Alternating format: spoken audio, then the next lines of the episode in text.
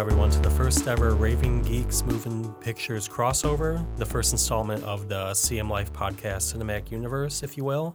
I'm your attempt at a host, Mitchell Kukulka. I'm an editor for Central Michigan Life, the comedic relief for Moving Pictures, spiritual advisor to Raving Geeks, lover of Barry Manilow. How are you doing, everyone? Um, I'm joined tonight by a star-studded cast of some of CMU's finest nerds. Um, if you could uh, introduce yourselves. Uh, I'll go first. I'm Steve Tiemann. I am host of the Raving Geeks, and I am just some idiot that they kind of pulled in to do some podcasts, and they haven't gotten rid of me yet. So here I am. I'm going to talk about some movies. It's going to be great. And uh, I'm Brent Gunn. I'm the host of Moving Pictures. Uh, kind of kind of nerdy about some stuff like like movies. Mm. Uh, yeah, ready to talk about three good movies from last year. And so, yeah, we've come together tonight to share our picks for um, our favorite uh, films of 2017, um, kind of uh, coinciding with Oscar season, which is coming up. Um, this this question of what what are the year's best movies is kind of uh, going to be fresh in everybody's minds um, for the next couple weeks, and so th- these are um, our contributions to that conversation.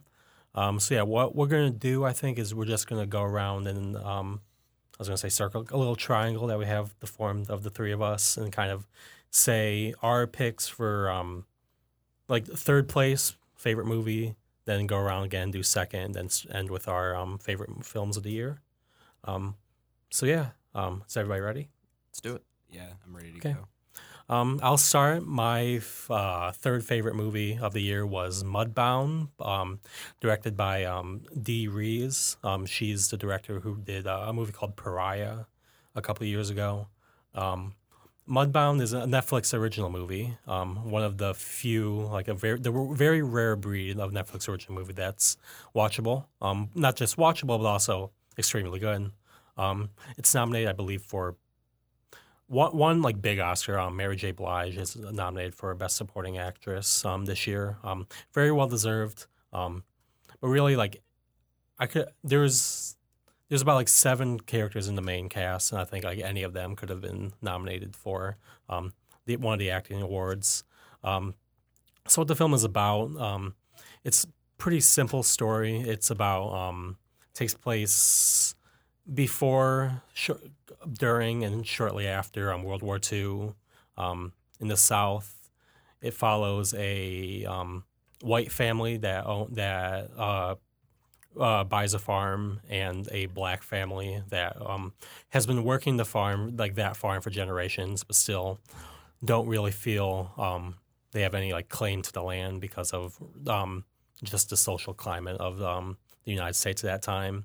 And it's an it's a ensemble character piece, I guess is the way best way to put it. It's very um if it's kind of like an American version of a Leo Tolstoy novel. There's not really any um, one like specific main character. Ever, like a cast of, like I said, like maybe six or seven people um, are all given like equal focus. Both um, uh, like kind of like the f- matriarch and patriarch of the black family, plus their um, one of their sons, played by Jason Mitchell, um, who played I th- I believe it was Easy E in um, Straight Out Compton. That was kind of his star making role, and he's had a, he's had a pretty good, year. Um, he was also in King Kong, um, Skull Island.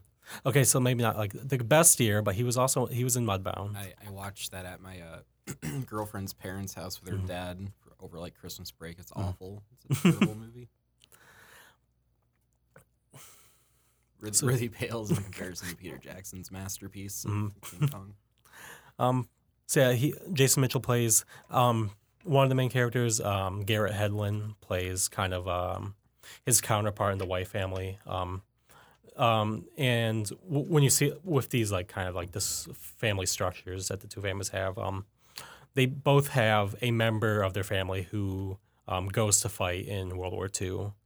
Um, and they both um, Jason Mitchell's character and Garrett Hedlund's character both, or respectively, the um, um, go off to fight in World War II, and they come back and they both are dealing with PTSD, um, which wasn't at the time very understood by people, and so that you kind of have like that that layer of social commentary, um, um, this treatment of like post traumatic stress disorder, um, in 1940s South, layered on to um, uh, racial racial tension of the time, and so yeah, it's a very cl- um, I guess I'd say like classical setup. It's not really the kind of story that um, a lot of directors and writers are making um, in movies um, nowadays, but it's very well acted, very well directed, very um, competently put together, and I and it's it, again it's a standout of the kind of um, programming that Netflix is putting out.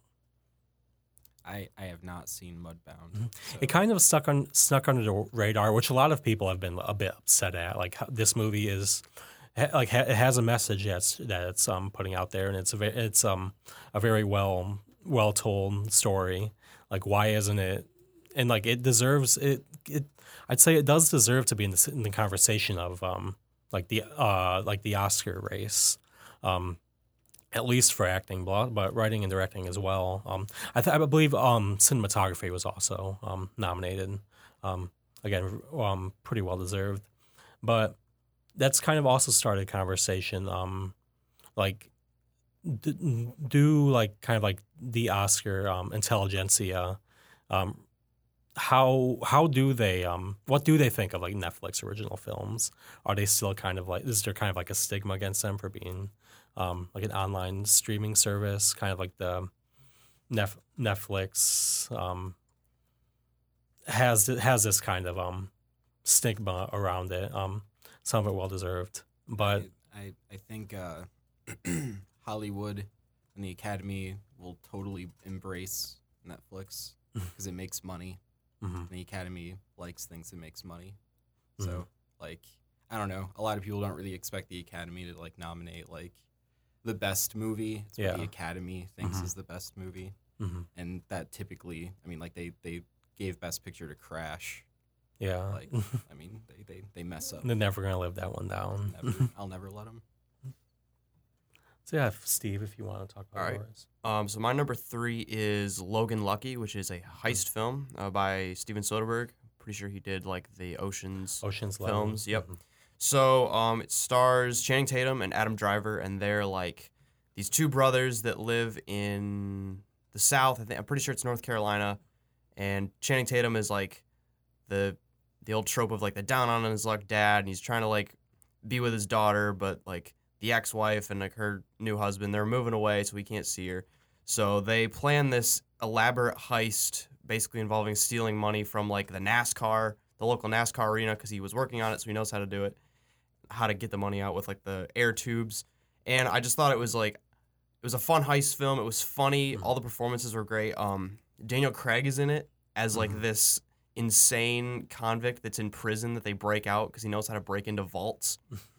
so and like it's such it's such a twist from like you ex- when you hear Daniel Craig, it's like oh Bond, he's like super serious, he's Mhm. drowning people in sinks, and then this, it's like he's just this crazy guy with a crazy Southern accent, and there's a there's a point where they're like they're not he he makes like a bomb that he's gonna, they're gonna send through the tubes to like get it shut down or something. They're like, are you sure this is gonna work? And he kind of looks at him, and then there's like a hard cut to him like doing this really complicated math equation in chalk on the wall, explaining all of it. And it's just like it was super funny, and yeah, um, I just had fun with it.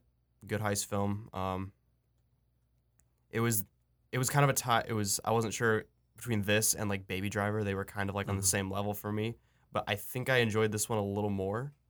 Um, You know why? I don't know. I I think I was expecting something different out of Baby Driver. hmm I was ex- like more, not quite like Fast and Furious level, but like more car chases with like, it's incorporating like it did a lot of stuff really well with like the music and stuff. But I was expecting like more cool cars, and they like paraded that opening chase scene with like the red Subaru or whatever. So I was like, oh, he's gonna steal cool cars with music, and that's gonna be like his bit. But it was just like, oh, he's got a truck. Oh, he steals this old Mhm. lady's Buick. Mhm. So. Yeah. I don't know. It and that that is a pretty shallow criticism of that because I really do like that film as well hmm but I think Logan Lucky was just like a really I don't know because I see a lot of movies that are like in a franchise. I'm like the Marvel guy, the Star Wars guy, and this was just like a fun original thing. It was like it's just a fun heist film, it, and um, Adam Driver is a veteran in real life. He was in the Marine Corps, and his character um, has a uh, prosthetic hand because he was in Iraq. So like that aspect of it, I thought was kind of interesting how they tied that in, and yeah, it's just a fun time. Would recommend it.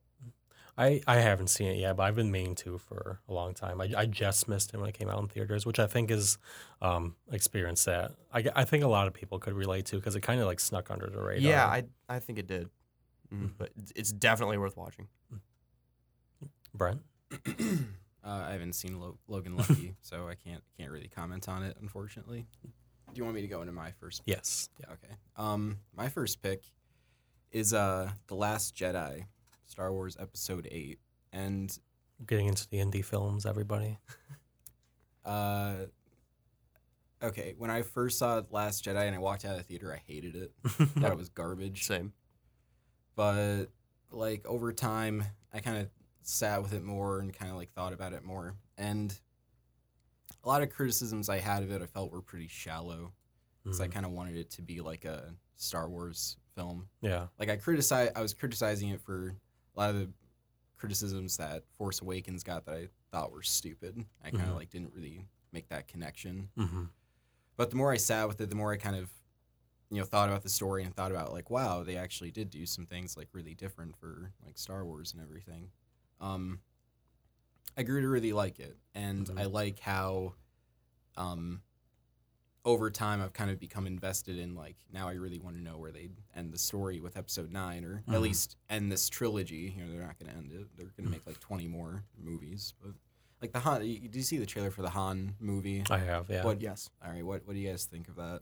So, going in before I saw it, because I'd heard a lot of how it was just a mess, and like Ron Howard had to be brought in, and Alden Ehrenreich can't act, and I was like, it's gonna be a car crash.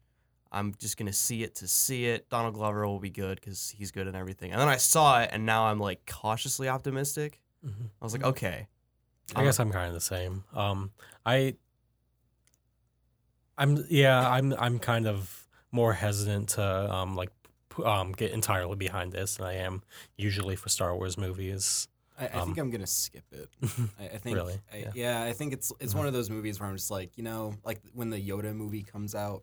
That's another Not one I'm like, that. yeah, I can probably skip that one. Or the Wookiee Mhm. movie, whatever. That's- a Jabba movie. sorry. You're fine. That said, the only like I agree with you. Like I didn't want this one. I don't really Mhm. care about Han Solo's origin because a, it's not Harrison Ford, and I don't care how he gets the vest and the Falcon and meets Lando and meets Chewie. Because the mystery makes Exactly. him cool. But the That's whole only- point. the only spin-off that I'm ride or die for, will die on the hill, is a Kenobi movie set after Episode Three because everybody wants it. Ewan McGregor's down for it. Just stick him on Tatooine and make it like, um, one of those like like a Logan and like a Yojimbo and um, Mhm. what's that? It's like a Shane, I think. That old cowboy yeah. movie. In Mhm. that vein, just have him be like this. Yeah, I just want it. Mhm. I want it so much. Well, it's like they had Rogue One, and that was like a connector from three to 4 Mhm. Yeah. Then if they did that movie, which is like a connector to three to four, they could have an entire three to four connect trilogy. Yeah. Ooh. Then they could have a six to seven connect trilogy. then a nine to ten. Oh my god, that's like twelve more movies right there. Mhm. So much money I for the wouldn't put mouse. it behind him. I'll, I'll go. s- I'll go see it for Don Glover. That's that's my um, review of Solo. But back to um, Last Yeah, Jedi for a um, moment. All right, there are a lot of things in Last Jedi that I there's some things I still don't like about the movie. I don't think Mm. it's a great movie, but I think in terms of Star Wars, it's like above average, I guess. Okay. Like Where would you slight- rank it? Like within the Star Wars kind of like pantheon? Uh, still below. Uh, all right. Like somewhere in the middle. Okay. It's like high Mhm. middle, I'd say. What What do you th- do? You remember like um like the m- moment you decided that oh maybe this is like a good movie?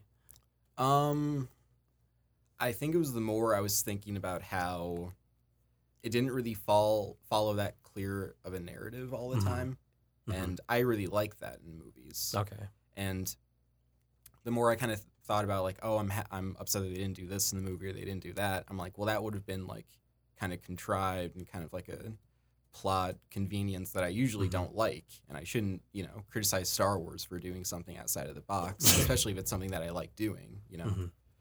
or that that I enjoy watching. but there's some things I still hate. I hate how the movie feels to be funny all the time. Mm. That's like a reoccurring thing throughout this new Disney trilogy. They're really trying like George Lucas had some corny jokes and everything, but Mhm. it's nothing compared to this new trilogy. Like this new trilogy is straight up not funny. And Mhm. like I don't go to a Star Wars movie Mhm. to laugh like every page of the script. I think it's c- mostly because it's also kind of like the sanitized Disney humor. Um, yeah, it's a lot of that. It's a lot of like, all right, we have to think about kids and kids nowadays. I don't know. Maybe their parents don't want them watching something as violent as like episode three or something. Yeah. So, Mhm. but I really like uh, Kylo Ren's character a lot. I love his Mhm, yeah. arc. He's my favorite part of this new trilogy by far. Um, I like him a lot for the. I like it a lot for the same reasons I liked Anakin's uh, story. You Mhm. know me. I really like the prequels. Mhm, I love yeah. the prequels. I don't care. You can fight me. Mm, Three's Uh, one of my favorites. Thank you. Three is my second favorite, and Mitch, that's like your least favorite, It's isn't it? by far, but Love three. All right, hold on, back- hold on, hold on. Segue. I have a coworker who's gonna listen to this episode. Shout out to Matt Baldwin. Um, he's gonna listen to this, and he wrote notes about that Star Wars episode. He he came to work with like a notebook. He Mhm. wrote notes about like our conversation, hmm and he was just blown away that you put Revenge of the Sith so low. He was, he was mind blown. it's that's what the truth does to people. Um, but I mean, it's, Fake it's fake news from a fake journalist. We see through the Oh. lies of the Jedi, Mitch. Mitch. this is never going to air. Um, but but yeah, um, I, re- I really like Last Jedi. I, I don't know. I I probably put it towards the top of like my favorite Star Wars movies. I'm not going to come out there and say I liked it more than Empire because That's absurd. It's crazy talk. I liked What's it more than there? Force Awakens. Okay, yeah, I, I, did- I did as well. Um, I, I, I did like um, the liberties it took with like the Star Wars mythos and kind of um, I guess it kind of like pretty, I'd say like fearless in, in like what its treatment of um, like the Star Wars tropes, especially Luke Skywalker's character, which um, which is um, kind of going back to how many a lot of people accuse Force Awakens of being too cookie cutter, too safe with like what it does with the Star Wars formula, and this is the complete other end of the spectrum. And um, I, I like how it added a lot of mystery to like the power of the Jedi too, because yeah, hmm hmm like one thing that threw me for a loop at first was of course the Leia scene, hmm you know, where she like rejuvenates and fly. Yeah. like spoiler alert if you haven't seen it, um, where she like flies through space and like you think she died, but yeah, at first I was really annoyed with that because I was just like, oh, they just don't have the guts to like just kill her off, even though like she's passed. you Yeah. know? And I thought it was really tasteless. But then I thought about how in episode four, how um, Obi Wan just has the ability to you know do like Jedi mind tricks, and it's never really explained why Mhm. or how. It's just like, oh, the Mhm. Jedi can just do that. hmm And I like that because now it's like, oh, I guess the Jedi can just do that hmm and it shows that um Rian Johnson, that was his name. yes, It shows that I think that he cared a lot about the uh, lore and the mythos of Star Wars Mhm. much more than J.J. Abrams does. okay, Yeah. hmm I think that's the way you handle force abilities because in the prequels they have to explain it all. It's like midichlorians and this and that, but like in the originals it was like this is the force, it just works. Shut up, don't worry about it. Yeah, and then the, I like that they're kind of doing that. yeah that that the midi chlorian thing. They're never gonna live that down. No. you know? But that that was a oddity, I guess. Yeah. But, yeah. Mhm. Hey, Just works. I think we could talk about Last Jedi for a while. So, yeah, um, sure. Okay, so um, back to me. My second pick would be uh, Good Time, um, co-directed by um, Ben and Josh Safdie. Safety. Safdie. Okay. Um, how to explain this movie? Brent, you might have to help me when it comes to explaining this You're, movie. you're on your own. Okay. Um, the movie uh, stars um, Robert Pattinson and um, which of the Uh, it's brothers? Ben. Ben um, Ben Safdie. They play um, two brothers living in Queens, New York. Um, who uh, Ben's character being um, mentally disabled, and uh, Robert Pattinson's being kind of like his caretaker. Um, um, very um, kind of like doting big brother figure. Two very down their luck uh, men who um, decide to rob a bank, and that's kind of it's it's uh, this this is a deceptively simple like movie. Um, it's kind it's pretty cut forward. Um, they rob a bank, it goes awry, and then they um, Robert Pattinson's deal. Robert Pattinson's character deals with that. Um, for the remainder of the movie. And I can't really talk too much about like how the plot, as much as there is a plot, unfolds um, without spoiling it. I, this is one movie I kind of want everybody to go into um, Blind. blind. Um, but yeah, it's a very people. The word roller coaster when describing a movie is kind of a cliche. People say, "Oh, it's a, it's a roller coaster. It's so intense." But this is one of the movies that just, re- um, I think, like lives up to that descriptor. Yeah, um, I love the Safdie brothers. Uh, they're some of my favorite directors working right now. Their uh, 2014 film Heaven Knows What, one of my favorite movies like of all time. I love that movie, and it kind of follows the same, um, or I guess Good Time follows the same idea as Heaven Knows What, where um, Heaven Knows What focused on homeless, you know, heroin junkies hmm uh, living in like you know the kind of upper districts of you know, New York, kind of scrounging by and like love stories that unfold and everything. The thing that the Safdie brothers do really well is they really tell their films with style. You know what Mm-hmm. yeah, I mean? definitely. Because the films on paper, they're not very uh, eventful. You know, Mm-hmm. like there's entire scenes in Heaven Knows What where the main character Harley just um rides a motorcycle with with a guy, and she's Mhm. just kind of enamored by it. Hmm There's entire scenes that like you kind of just watch and you're like, well, like what what what was the point of that scene? But then as it is kind of put with the other scenes, it makes more sense as Mhm. like you know you're watching the character kind of develop. But Good Time does that too, and it does it with a lot of the same styles. There's a lot of close-ups, a lot of really uh, handheld camera movement. Um, the color, the color palette in the movie is like extremely bright and vibrant for them. They Mhm. usually have a lot more of a muted uh, color scheme, but uh, Okay. Such a move step, such a step forward for uh, them as directors. Mhm. It's a great, great movie. It's also um, very very realistic and its like the depiction of like the environment and, and Yeah. like these character motivations. Robert Pattinson, Mm, oh uh, yeah. I really hope he just does more roles. Like I can see him Mhm. being like a Ryan Gosling type in terms of roles. Like I Mhm, could see yeah. Robert Pattinson in Drive or Place Beyond Mhm. the Pines. Mhm. I could see him in those those roles. I know he was kind of um kind of like a dark horse favorite for the um award season, like best actor. Um, he hasn't qu- hasn't really been recognized as quite as much. Kind of like the movie hasn't really Yeah. by um um uh, the award um It, it was nominated for the uh, Golden Lion or the uh, Palme Palme d'Or. okay It, it, Mhm. it got some pretty like in the festival circuit some rec- some recognition, but of course you know hmm audiences they didn't it didn't really get that wide of a release. Mhm. Basically, okay it, Yeah. it deserved it. hmm see Number two. Uh, my number two is Spider Man Homecoming. Uh, Hmm. Came out in July of 2017, and I just love that movie to pieces. I saw it, had just grinning ear to ear the whole time. Tom Holland is amazing as, as Peter Parker and Spider Man, and I think that's one of the reasons I really like it, is because Spider Man as a character is equal parts Peter Parker and Spider Man in all the comics and all the movies, so you have to get both.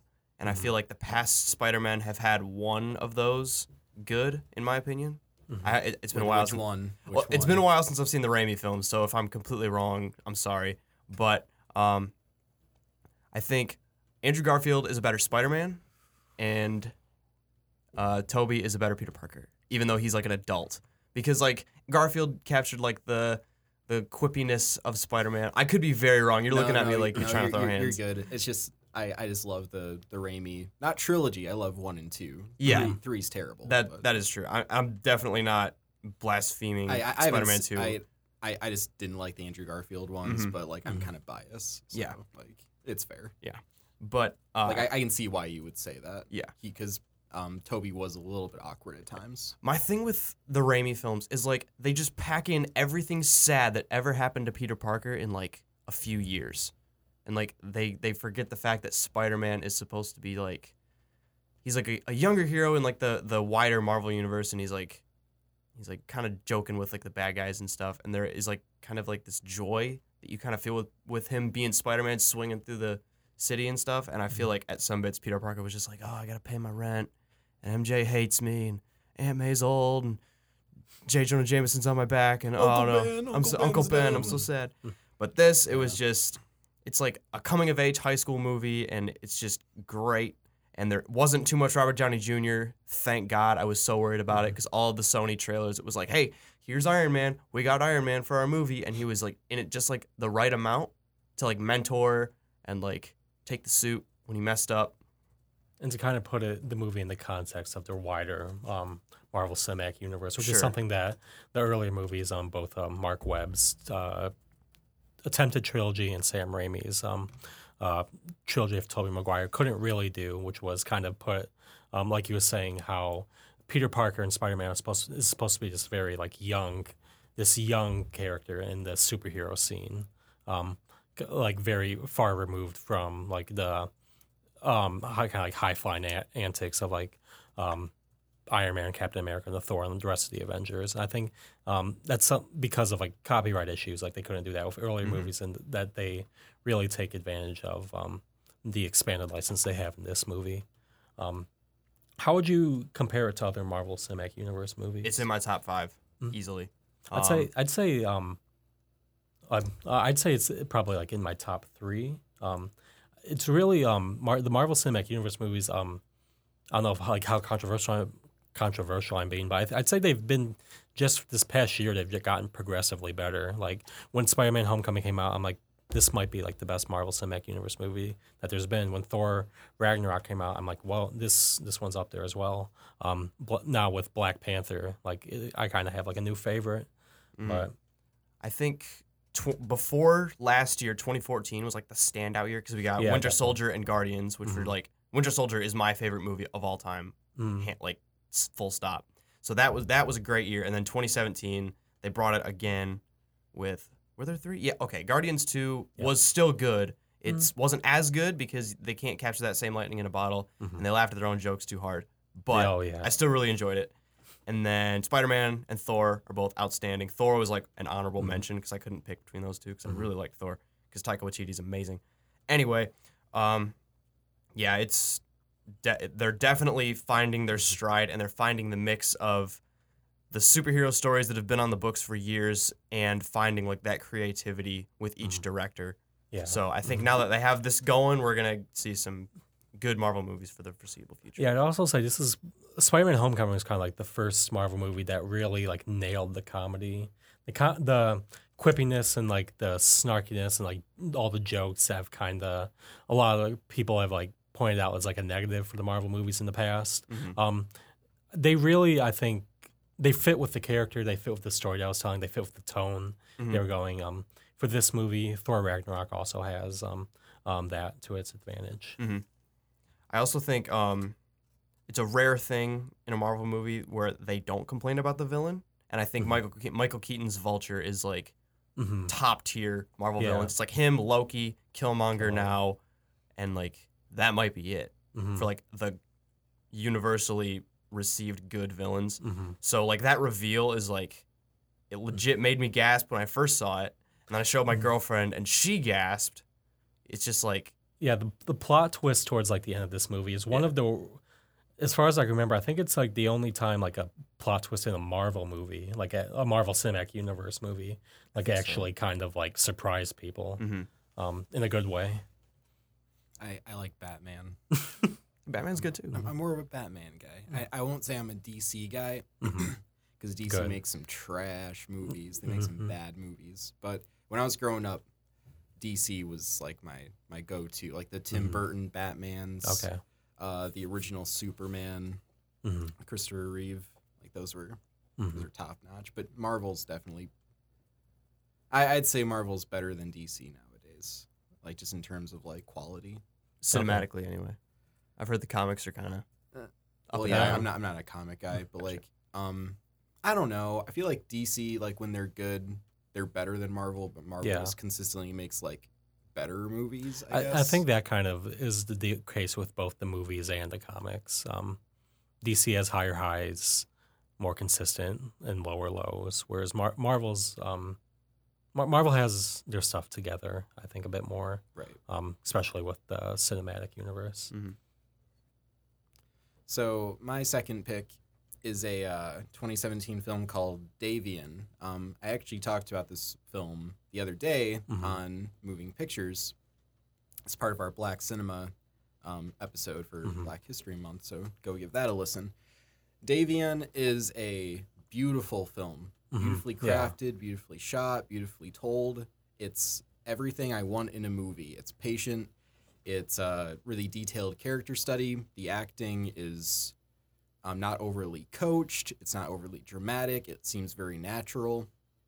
Mhm. And the story, while it is like really simple, just a kind of simple story of a young kid whose you know older brother uh, dies, he kind of has to pick up the pieces. You know, he's raised by his sister and his kind of this kind of like a strange boyfriend figure, who um, I didn't really get that much of a chance to talk about the other day. But there's um, as the story unfolds, you know, Dayveon kind of gets more and more involved with street life and gang life, which Mhm. while it is a cliche, I like how this film handles it because it's not very overly dramatic. It's much more kind of like a harsh reality, and it's much more kind of like um, nuanced about it to to an extent. I think it Mhm. shows like the emotionality behind why someone would want that kind of atmosphere, you know. Okay.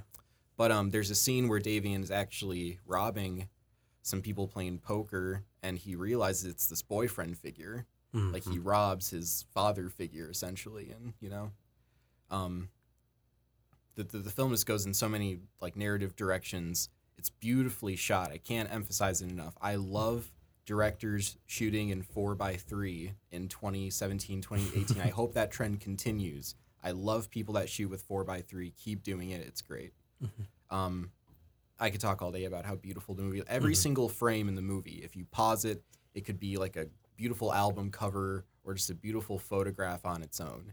Like I Mhm. can't stress Okay. enough how much I love how the film looks. Kind the way you describe it, it's kind of similar to what we were talking about with um, Good Time. Kind of like this simple story that's told with like Told with style. style and like um, using like this uh, language of cinema, like to like its utmost Exactly. abilities. And that's that is a, that's the kind of stuff I love. Like Mhm. it's that that's my go-to. I love that. Right. It's it's a really really good movie. I think this is that director's first movie. Mhm. yeah, and I think uh, it's um, on Netflix right now. It's like an hour and twenty something minutes. It's not yeah, it's horribly very long. short. But uh, if you're looking for a good, simple story, um, yeah, Dayveon. I can't recommend it enough. So I think that brings us to our final round. Um, we're all going to be um, sharing our top picks for um, film of the year. Mine, um, really easy choice for me: Blade Runner twenty forty nine. Um, I, I I respect the original Blade Runner. Um, I saw I saw um when I was kind of like getting into film as it was on like a lot of those lists of like movies you have to see. It's always it's usually like the those like books they make like the 1000 movies you have to see before you die. It's Yeah. it's usually like on the cover of those and it's like this it was such like an important uh m- moment in like movie history. I wasn't a huge fan the first time I saw it, but like it grew on me, and like I, I did come to respect it both as kind of like a filmmaking achievement, but also like w- when it's storytelling. But it doesn't really hold um, a huge place in, in my heart, um, which I I I'm, I I guess I'm happy to say like I think um, I I I'll, I'll go out and say it like Blade Runner. Um, I'm gonna shorthand and call it Blade, Blade Runner two because I'm not gonna say because I because if I keep trying to say 2049, I'm gonna call it 2048, like that little iPhone game, Yeah. and um, I'll never be able to li- live it down. So Blade Runner two, better than the original, every every bit as um, um, ambitious, bold, um, intellectual, cerebral, philosophical with its themes. Um, Denis Villeneuve is one of the best. I I guess if like um, if I had to pick like a filmmaker who I think is going to um, be be like a significant figure in like the future of cinema, um, like the next uh, Spielberg. Um, Kubrick's kind of like a cliche. I, I wouldn't say Spielberg. Spiel- I mean, Don't- don't. in as much as that they have they um become kind of like this tentpole like landmark um um filmmaker. Yeah. May- for Maybe um, the next um Francis Ford Coppola, uh, Mm. Scorsese, You're, you're getting closer. Mhm. You're getting closer. the next Michael Bay, everyone. Um, Oh, but God, no, please no. But yeah, he's he's um he's made one like great film every year for the past like four or five years. He had Prisoners in 2013. Um, he had um Uh, He had Enemy too. I Enemy believe, right? b- filmed at the same time, released Yeah. in 2014. Um, Sicario.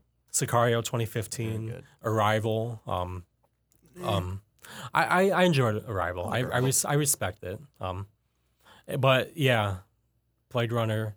It's the best movie ever. Everybody, all and all of you can fight me about that. Did you like it more than Enemy? I did. hmm Really, Yeah, man. Enemy is a really good movie. hmm All right. it is. I mean, it is good, but like Blade Runner, um, both like as like its own, both um, um.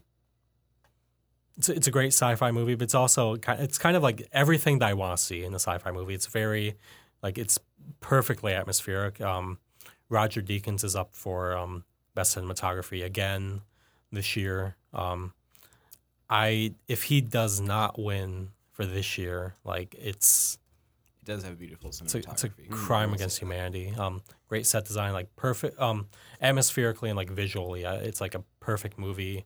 Um, the acting, the writing, I think like is um, perfect for the the type of story it's telling. Um, very um, um, um, yeah, I, I, I, I yeah, I, I You're- can, you're so enamored with, I'm with Blade Runner. good stuff. I, I, I So just, good. I'm just d- devolved into just yeah, n- n- n- about you're, it. you're I, giddy. You're giddy. I'm, gi- I'm giddy movie. talking about this movie. You're giddy for Harrison. And the Just- goose. Just, just say it. Har- Harrison Ford. Mm. I haven't seen the. I've seen the original Blade Runner a long time ago. hmm I was like 12. Kind of went Okay. over my head. hmm I would love to rewatch it and just like see because I've always kind of perceived it as a film like Brazil. Yeah. Like I always kind of perceived it as a film like that. hmm So I wonder like revisiting it now if I'd perceive it differently. Mhm. I haven't seen Blade Runner 2 yet. I hope too soon though. I've seen both. Uh, I couldn't tell you which cut I watched the first one because it was online. but I really like 2049. All of the stuff that you said it looks great. hmm Uh, Harrison Ford, awesome. I like that he's doing all of his stuff again to mixed results. I hope hopefully the next Indiana Jones isn't a train wreck like four. As far But- as kind of like Harrison Ford's like victory lap of, Yeah. of movies, like this is, I, I'd say the It's best. up there, yeah. It's be- better than Kingdom of the Crystal, Crystal Skull. Oh, yeah, of course. Better than Force Awakens, definitely. Um, yeah, he, he actually actually complements this movie. He he's actually plays a very important role that complements um, both the film itself and, and its place within the Blade Runner, the kind of like limited Blade Runner mythology that there is. Cool. All right. Uh, mine, my number one is Logan, keeping in my uh, nerd trend of superhero movies. I really, really love Logan. Um, I think, personally, I think it's up there with The Dark Knight in I'd say it's superhero better. movies. Yeah. It's He was saying that the other day. just amazing. uh, all the performances are amazing. It's like the best send off for Hugh Jackman and Patrick Stewart that I could think of. hmm It's just both of their performances are great. It's like they're just like worn down by this world that's like almost forgotten about mutants, but they're still kind of using mutants. It's kind of turned. All like all the X Men are implied to be dead. There's some mutants still. It doesn't really matter. Um, X twenty three. Uh, Dafne Keen is the actress's name. She's really good. Um, there is talk of her reappearing at some point. I don't know with the whole Fox Marvel deal if she'll come back. Um, I like the villains. Um, it was just like my one thing is, I think X twenty four could have been Sabretooth instead of a Mm. younger Hugh Jackman, Mhm. but which which Sabretooth though? There's been like oh yeah. a couple. See, Mhm. the only one that I know is Liev Schreiber, Liev and that's from the worst X Men movie.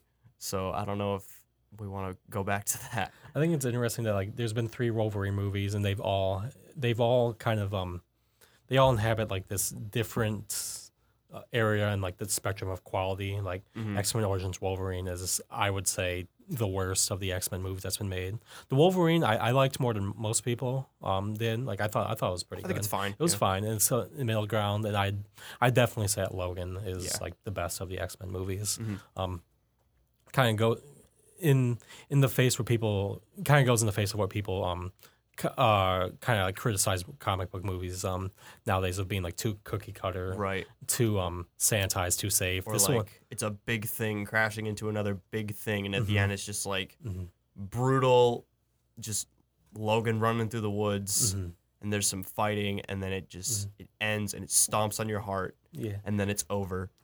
And I think that with we kind of touched on it with like the Marvel Fox deal, but I think this is a, a really great version of Old Man Logan that makes sense with what they were allowed to do because like the Mhm. actual comic of Old Man Logan is like crazy. Like Red Skull is like the president and all the villains have carved up the US and there's inbred Hulks and Hawkeye's blind so like they have like they couldn't use any of those characters cuz they're owned by Marvel and Universal and what have you. So just keeping it like figuring out how to put like the bones of old man logan in like a universe that fits and makes sense hmm and it's kind of dystopian but it's Yeah. kind of not and i just i really like that they don't really follow the template of what people kind of expect of uh, superhero movies. It's a Mhm. very people have pointed this out. It's very much more similar to a western. right Um, you mentioned Sh- the movie Shane um, earlier. Like it name drops Shane um, a couple times in the movie, and it, it kind of like um, borrow, borrows that. Um, it borrows kind of Shane's like theme of um, the last gunslinger, the last of his kinds. Mhm. Um, kind of like the le- the leftovers of like a more violent, um, lawless time yeah um, trying to make his way in like the world that's to come, and put and it puts that um, tr- kind of a archetype within like the superhero genre, hmm um, the genre that's kind of like designed by its, especially comic book superheroes, like designed to like continue, like always always be kind of like stagnant, whereas like this one is Logan is a v- very very emotional, very kind of like unorthodox, very chaotic, like violent. Hmm end to this brutal. brutal, violent end to this um, le- kind of like legacy for both that um, Hugh Jackman and Patrick Stewart as their these X Men characters that they've both portrayed for 17 years now. Um, yeah, it's a very if the Marvel Fox like deal does um, significantly change like the course of what the X Men movies are going to be like in the future. I think this is both a very fitting send off to um, the Wolverine, the Wolverine character as portrayed by Hugh Jackman, but Mhm. also kind of this um, the spirit that these X Men movies have had. It's kind of like For the sure. natural conclusion to all of that. Yeah, I do because there were articles like before logan came out it was like hugh jackman was like i'd love to be on the same screen as iron man and, robert downey jr and blah blah blah and as much as i would like to see that i hope it doesn't happen hmm because this was Yeah. just like a perfect send off for him. And yeah, Hugh, Hugh, Hugh Jackman had a great 2017, in my opinion. I know some people don't like it, but I really liked Greatest Showman too. so yeah, another honorable mention. But good stuff. Never seen a single X Men movie.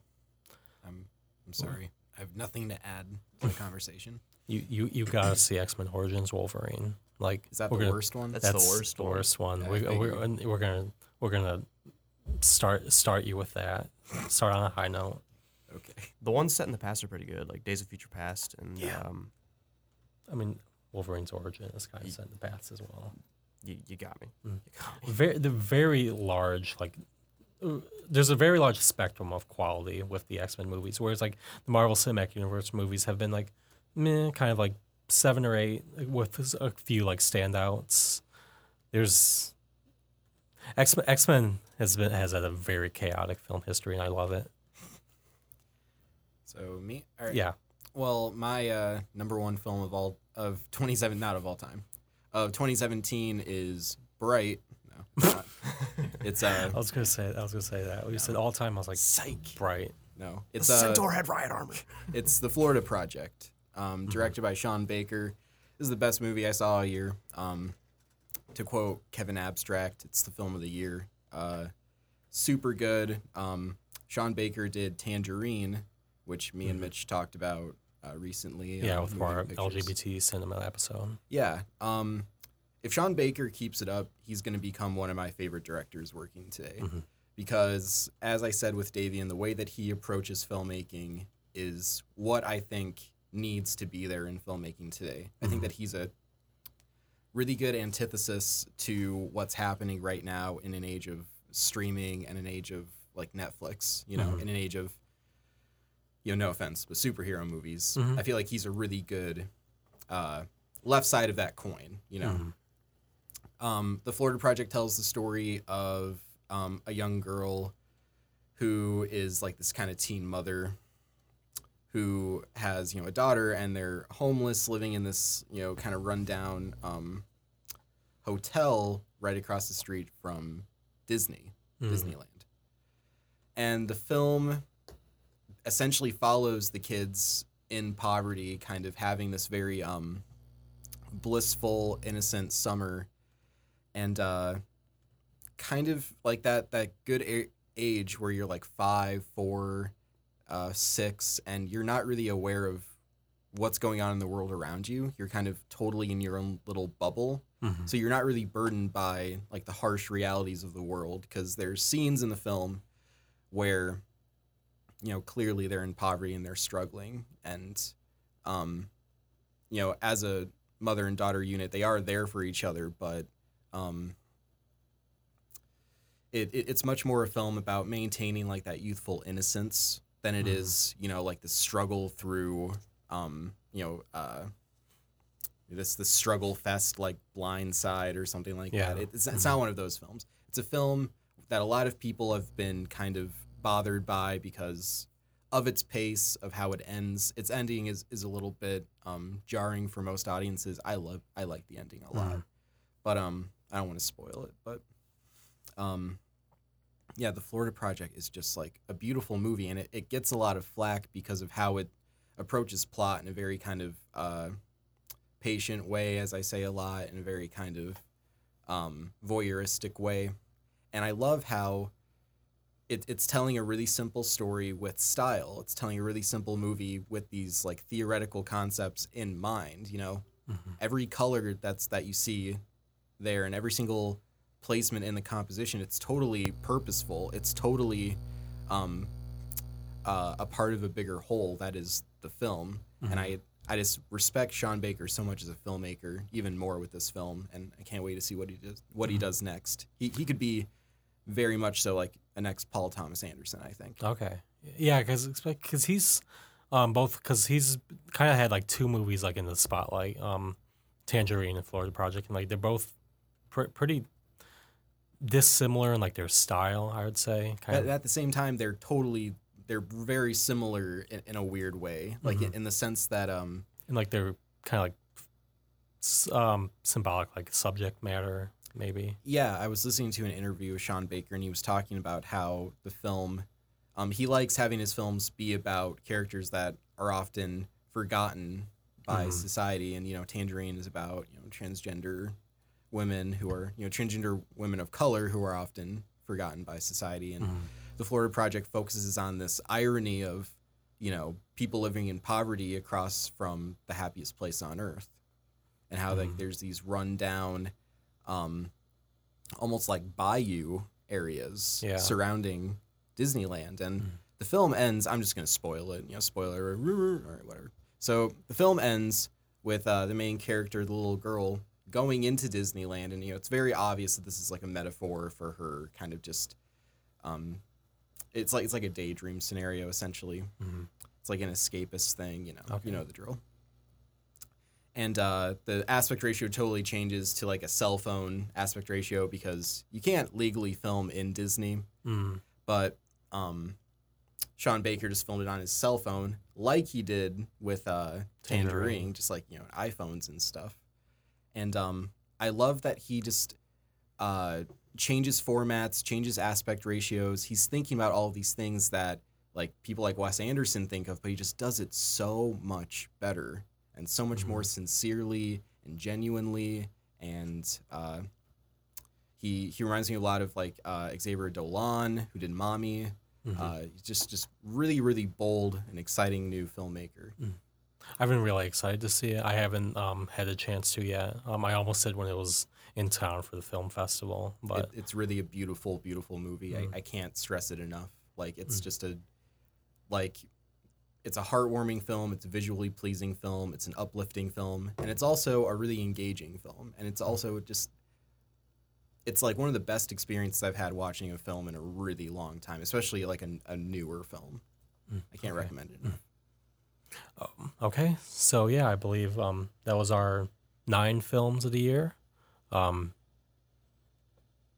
I guess I don't really have an outro. So, um, um, if you if you two kind of just want to like have any closing comments, Um, it's kind of hard to narrow it down to three because as like a nerd, I see all of the nerd movies. Mm-hmm. So like, this was like just the superhero movie scene, I guess. It was a really good year for superhero movies. We had mm-hmm. Wonder Woman, which was the best DC movie. We had Justice League, which was a garbage fire, but I tolerated it more so mm-hmm. than the others because I had fun with it. And I think they they got they finally got Superman where he needs to be, not being sad, even with the mustache stuff. So good stuff there.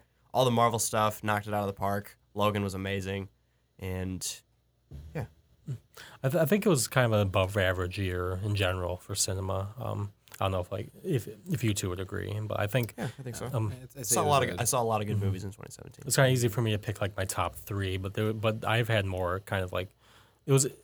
It's much harder for me to not to kind of like nail down the movies that are in like my top ten than it is like usual because we, we do have like we did have like quite a lot of like very high quality films. Yeah, I, I typically go back because um you know there's only so much new stuff coming out constantly that you like keep up with and rewatch or just watch for the first time. Mhm. And there's like a there's millions of movies you know like behind you that you can find. So Yeah. I, I typically you know go backwards and look for films. But uh yeah, of 2017, I think these were the strongest films I saw. But it, it was a pretty good year. I think that 2018 is going to be a good year too. Yeah. Mhm. I, I, I have a good feeling about it. Honorable mention to Phantom Thread. I didn't see it, but I I- really, really wanted That's to. like that's my number. I I was like trying to think of like a way to implement that. Like that's my number one. Like the one that got away for this year that I same. wasn't able to see, but it's like I'm like salivating at the chance to like watch I it. really, really want to see that. But yeah, um, me and Mitch do moving pictures. We have new episodes posted every Monday. Uh, I host the Raving Geeks. We do usually they're out Tuesdays, so we do like a bit of news, tackle a main segment, and then yeah, we go from there and do some recommendations for the geeks. And we are trying to get more people from like Central to come on and talk about what they geek about. There's a lot of geek communities here at Central, and we're kind of starting to reach out to them. So if you're interested, DM us on Twitter or message us because now I have the admin of the Facebook page, so I can respond to those as well. So Raving Geeks on both of those.